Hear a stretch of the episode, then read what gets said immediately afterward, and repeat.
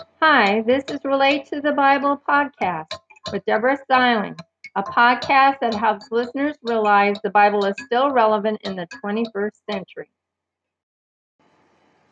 I would like you to understand how I relate the Bible to my life or the things I've read, the movies I've watched, things I've seen, videos, or how I make connections to things in the world. When I'm reading the Bible, I reflect on it. The example is um, Matthew 7, verse 1. Judge not that ye be not judged. One time I belonged to an organization and they had a new member. And I didn't think that person seemed like a very nice person, so kind of stayed away and watched from a distance over different meetings. And it turned out that that person was really, really nice. And I had judged them by first impressions. They might have been shy or, or something else which made them seem aloof, but they were nice and they befriended other people in the organization and they were a real asset to the group. And it makes me think of how that was a shallow decision on my part to judge. And it helped me reflect more when I meet new people to be more open.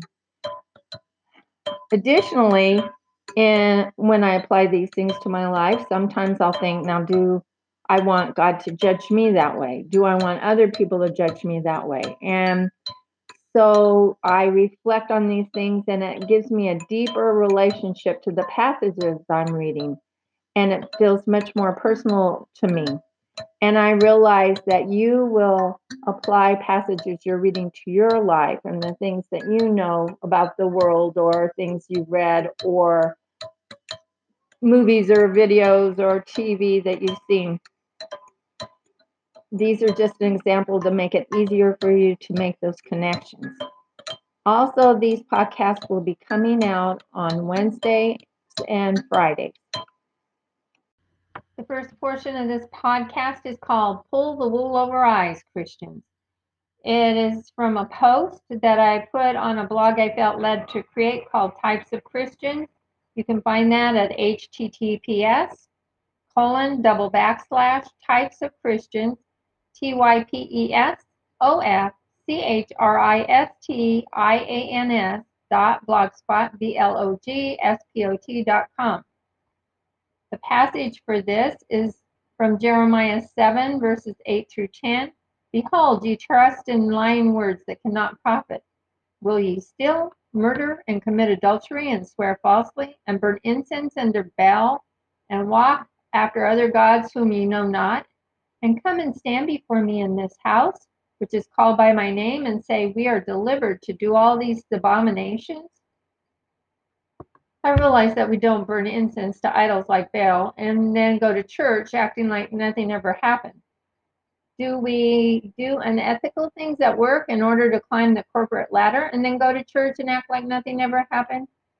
Do we flirt with people other than our spouse and then go to church acting like nothing ever happened? Do we tell white lies to get ourselves out of financial predicaments with IRS and then go to church acting like nothing ever happened? Are we rude and talk hatefully to others, even telemarketers, and then go to church acting like nothing ever happened? This is one I have to work on myself because I don't always do the best with telemarketers and I'm not always as patient and tolerant as maybe I should be. It's funny how we can waltz into church acting as if we can pull the wool over everyone's eyes. Maybe we can pull the wool over the eyes of most, but not God, who sees and knows who we are and what we have failed to do. As the pull the wool over eyes Christians consider taking the time to tell God that you haven't always behaved the way He would want, ask Him to forgive you and and give you the willingness to be a better Christian in the future. He will do it if you take the time to ask Him to. I do want you to know that since this is an example of the positive influence God has made on my faith walk with Christ, this may not reflect the whole meaning of the Bible passages that I share with you. I like to read the Bible every day. It sets a positive tone in my life. And I understand best anybody can. I don't mean better than anybody can, but people understand the best they can when they're reading the Bible.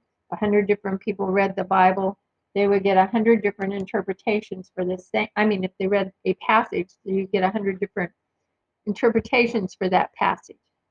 But, and I understand in the context of the passage of what it means for the most part. But I also like that God has led me to a point where a lot of the passages that I read have a way of applying to my life or the things I see in the world or things that relate to me or the things that have happened or things like that. And it, it makes it a special kind of like bonus that I not only get the religious context of the Bible passages, but a personal connection as well. Now, do I get a personal connection with everything that I read? No, not everything lends itself to it. And sometimes when I read something, applies to me one way, and the next time I go through the Bible and read that part, something else relates to me. You know, with it, it just makes it that I'm reading on a, a different level, and it feels uh, like a closer personal uh, connection to Christ. And that's why I share it with you because it's examples, so that even though you won't relate to the Bible passages passages in the same way, you can see that there is a different level that you can relate to Christ beyond just the literal meaning or figurative meaning of Bible passages. You can get a personal connection.